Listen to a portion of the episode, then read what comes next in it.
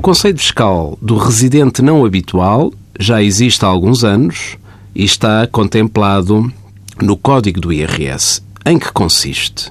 A pessoa que requeira à autoridade tributária a inscrição como residente não habitual beneficia do método da isenção dos rendimentos obtidos no estrangeiro, tais como, por exemplo, pensões e rendimentos do trabalho independente.